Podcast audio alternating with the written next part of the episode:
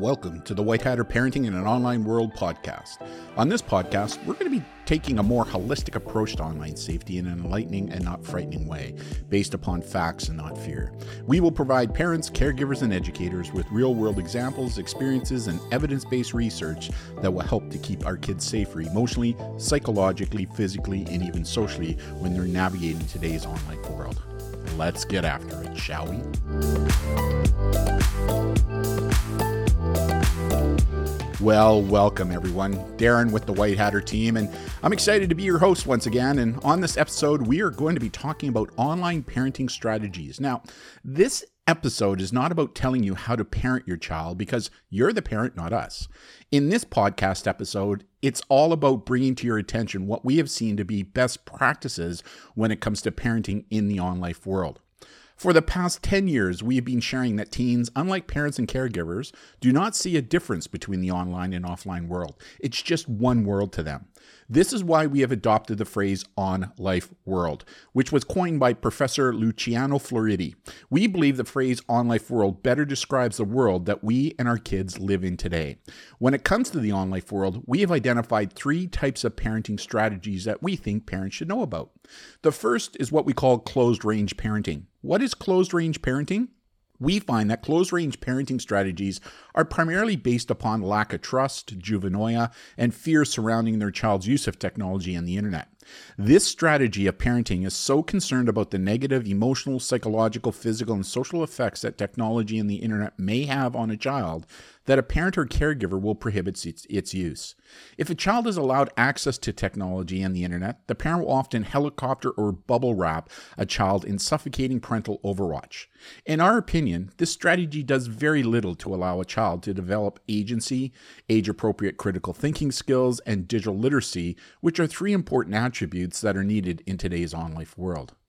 The second type of parenting that we recognize is what we like to call open range parenting.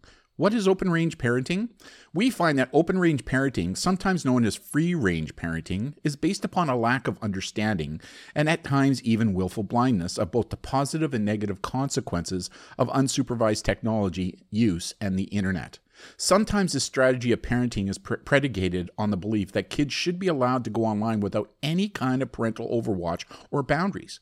Often, technology and the internet in this category are used as a digital pacifier rather than the unmediated and very powerful two way communications tool that it is.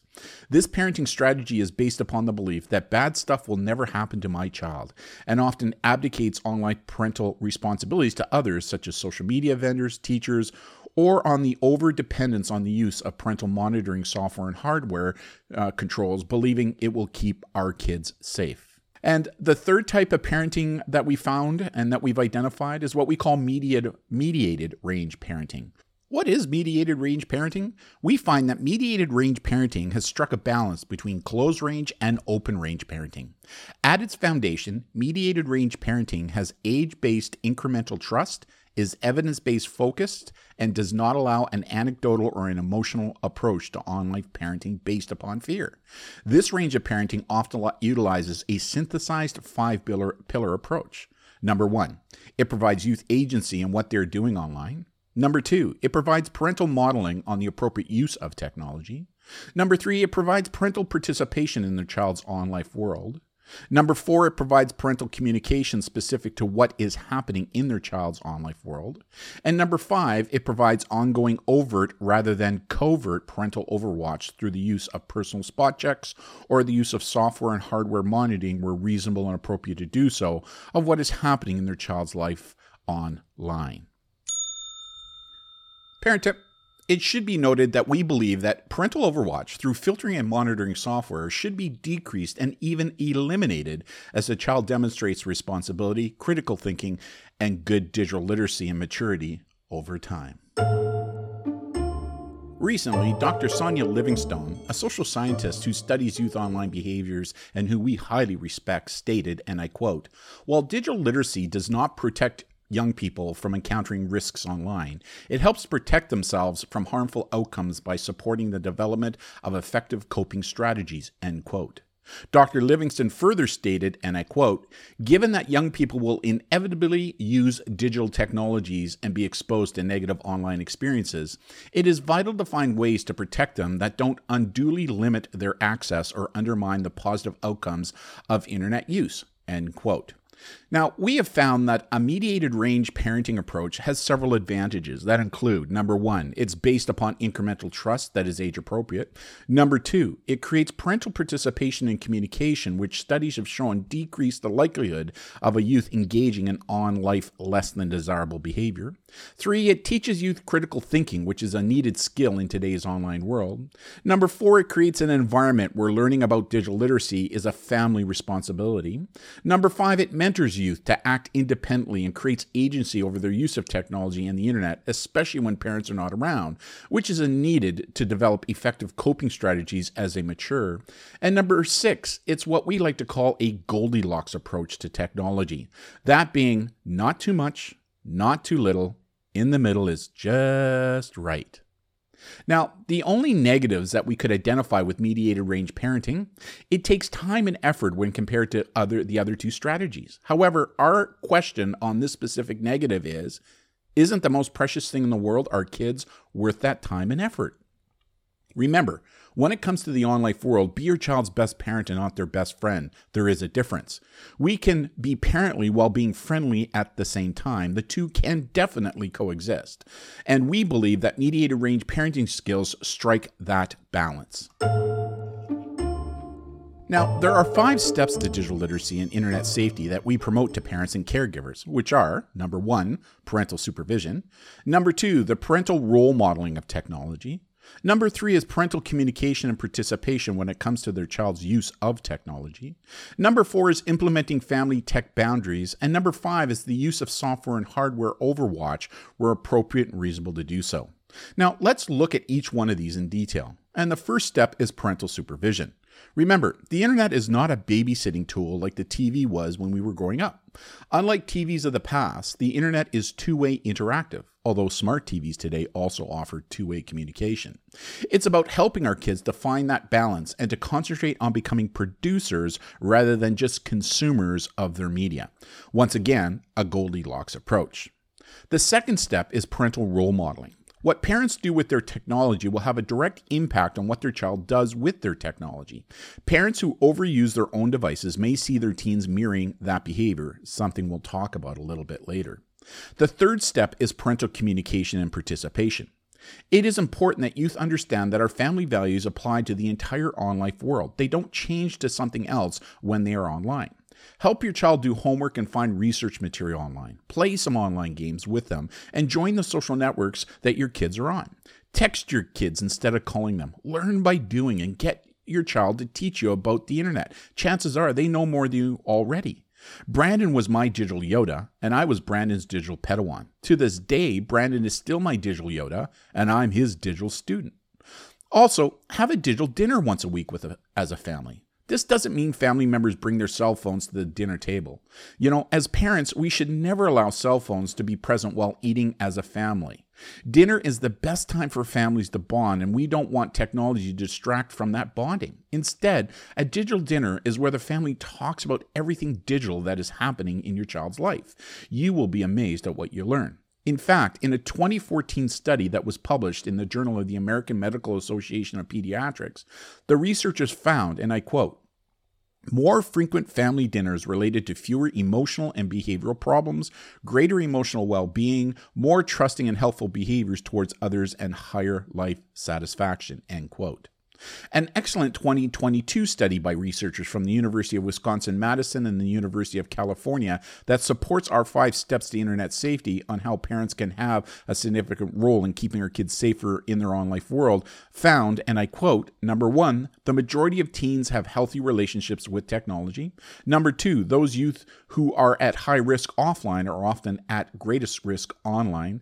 Number three, parents who overuse their own devices may see their teens mirroring that behavior.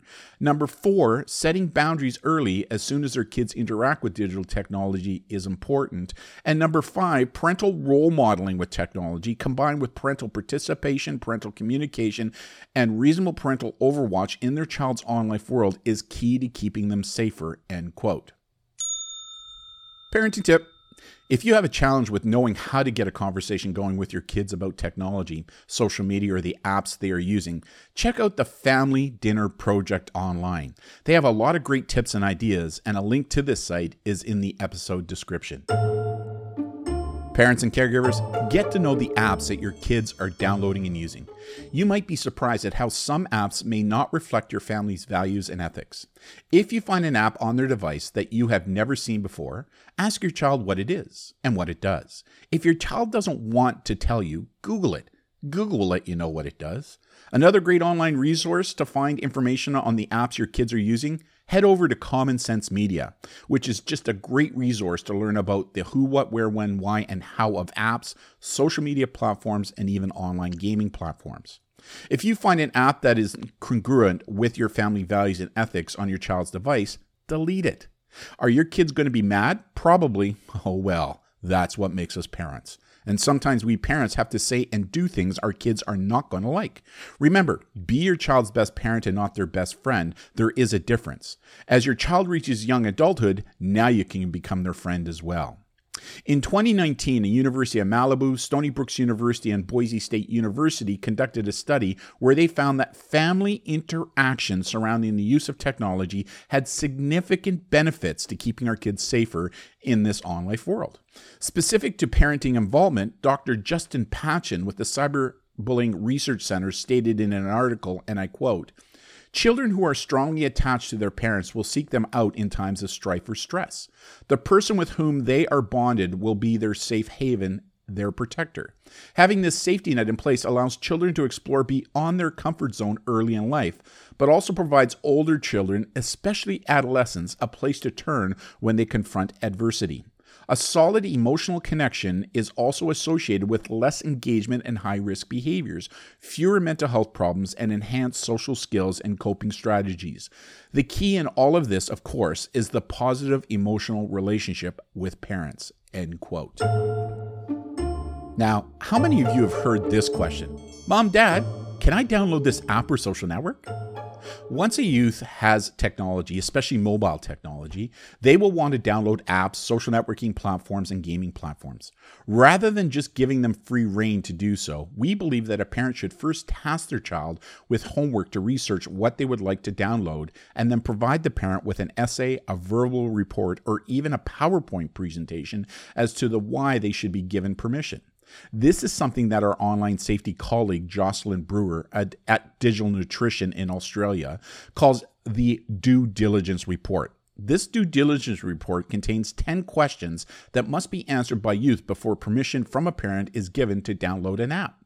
Those questions include number one, what's the age requirement? Do you meet it? Number two, what are the terms of service? How do they store and or share your data? Number three, what's the content? What does it do? What is the function of the app or the purpose of the game? Number four, how will it benefit you? Why do you need it? Number five, who created it and when did they create it? Number six, how much does it cost? Are the founders making money out of it? How is it monetized? How do they make their money out of it? And how much do they make each year? Number seven, what are people saying about it? Are there any controversies relating to it? Number eight, what are the privacy levels? Is there an anonymous feature? Number nine, if you were a parent, would you let your child have access to it? And number 10, any other information or final thoughts on the app. In the book Digital for Good Raising Kids to Thrive in an Online World, Joseph South, Chief Learning Officer at the International Society of Technology in Education, also promotes a similar checklist. Joseph believes that you should pitch their maturity to download an app, social network, or an online gaming platform by answering nine questions. His nine questions include number one, how can this app help me and harm me? Number two, what does the app connect me to other people? Number three, can I connect with strangers or can they connect with me? Number four, what kind of interactions does this app allow? Number five, how does the app make money? Number six, how does the app keep me engaged? Number seven, how does the app handle the issue of privacy? Number eight, does the app make sense for me based upon my age, maturity, ability to regulate my use, and my understanding of digital permanence? And number nine, what do experts in medicine, psychology, uh, psychology, online safety say about the app? Now, we believe that a hybrid approach using both Jocelyn's and Joseph's criteria should be adopted by all families before your child is allowed to download an app, social network, or an online gaming platform. This homework, presentation, essay, or pitch which are all important skills for youth to learn as they get older, will provide both parents and youth with a deeper understanding of the safety, security, and privacy of the app, social network, or gaming platform. We can also guarantee that this process will spawn a deeper, meaningful discussions about the use of technology as a family. We actually believe that the above noted approach to allowing your child to download an app is also very important, especially given a 2022 report by the Canadian Centre for Child Protection called Reviewing the Enforcement of App Ratings in Apple App Store and Google Play Store. Some key findings in this report, and I quote number one, there is inconsistent enforcement of age ratings. An example in Apple's App Store, 13 year olds could download 17 plus apps by simply clicking a pop up box confirming that they are 17, even though Apple knows the user is 13 based upon the age entered in the account. Number two, when children and youth search for apps, some promoted or suggested apps that were visible were rated higher than the age associated with the account. A really good example, searching for Yubo in Google Play as an 11 year old brought up the recommended, recommended app 3Fun, threesomes, couples, dating, and Chatous, which are all 18 plus live video chat apps.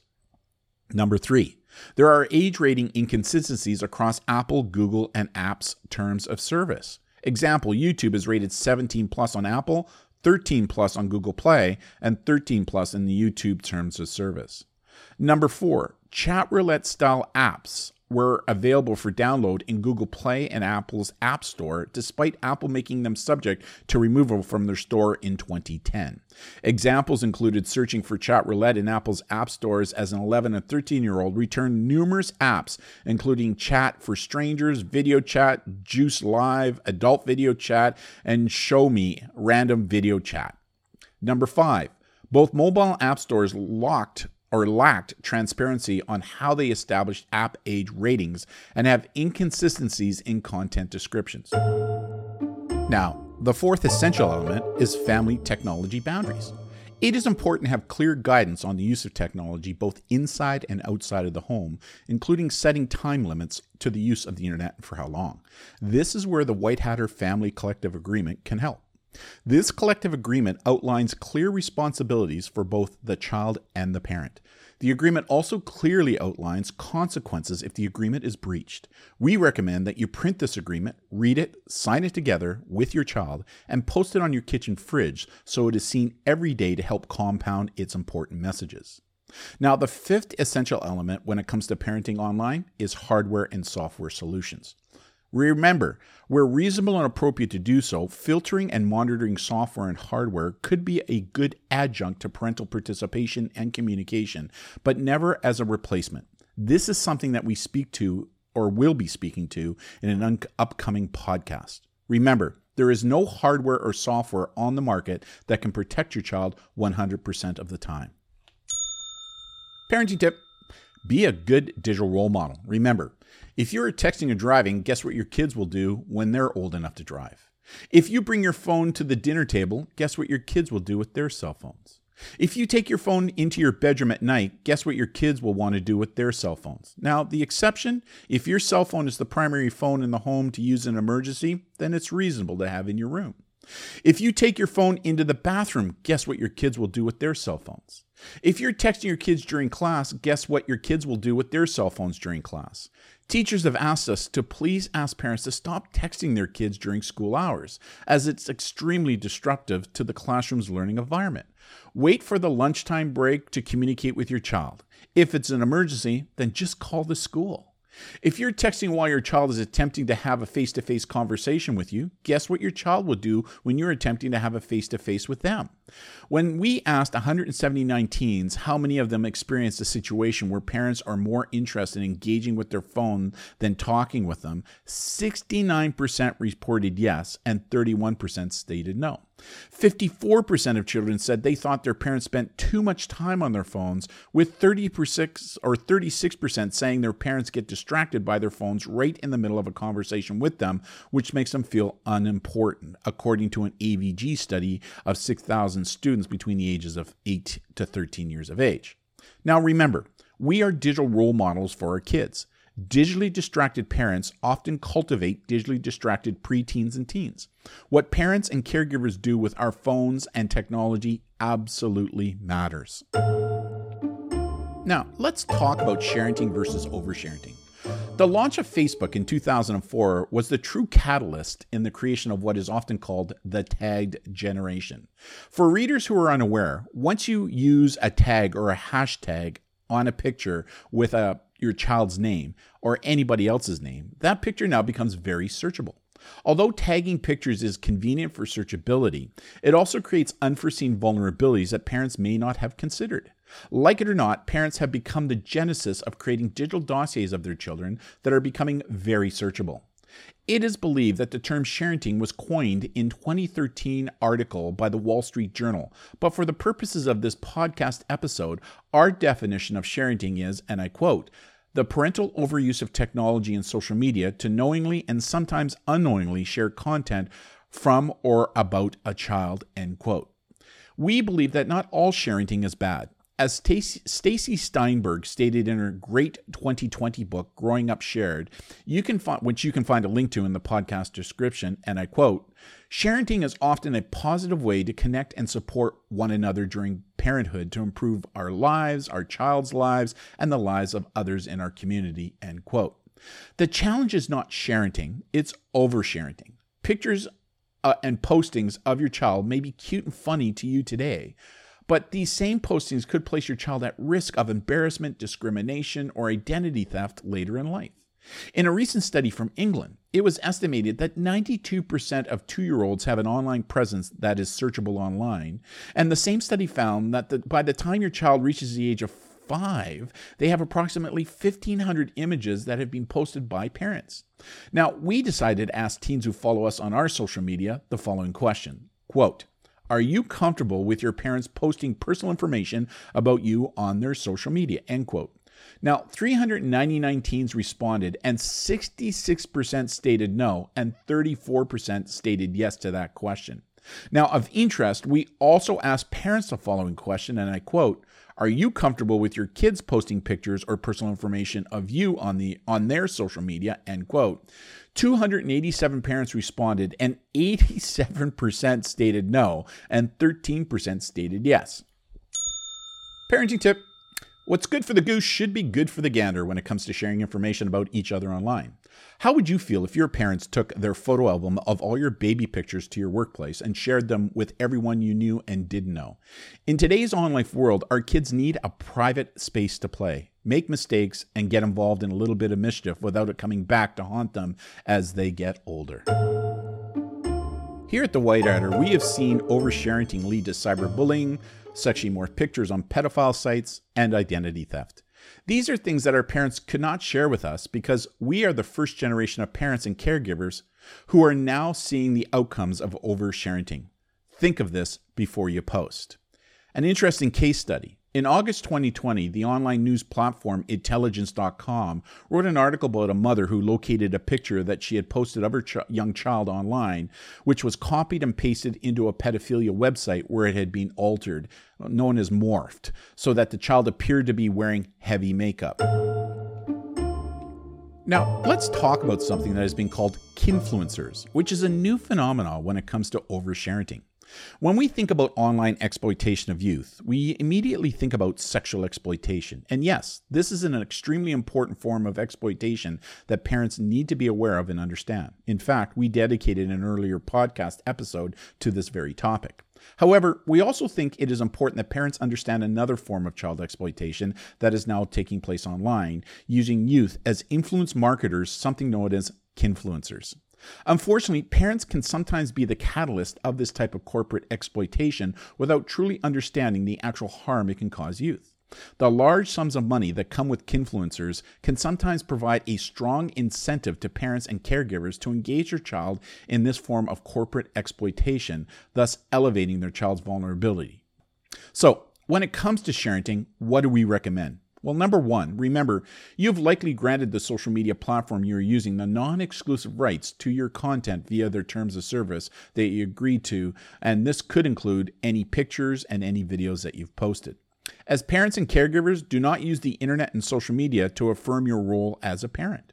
Number three, ask yourself what would your child think about your posting when they get older? Be reflective about what you're posting online. When old enough to understand what consent is, ask for your child's permission first before you post any pictures or any personal information about them online. Number five, review old posts once a year and delete content that, given hindsight, should not have been posted.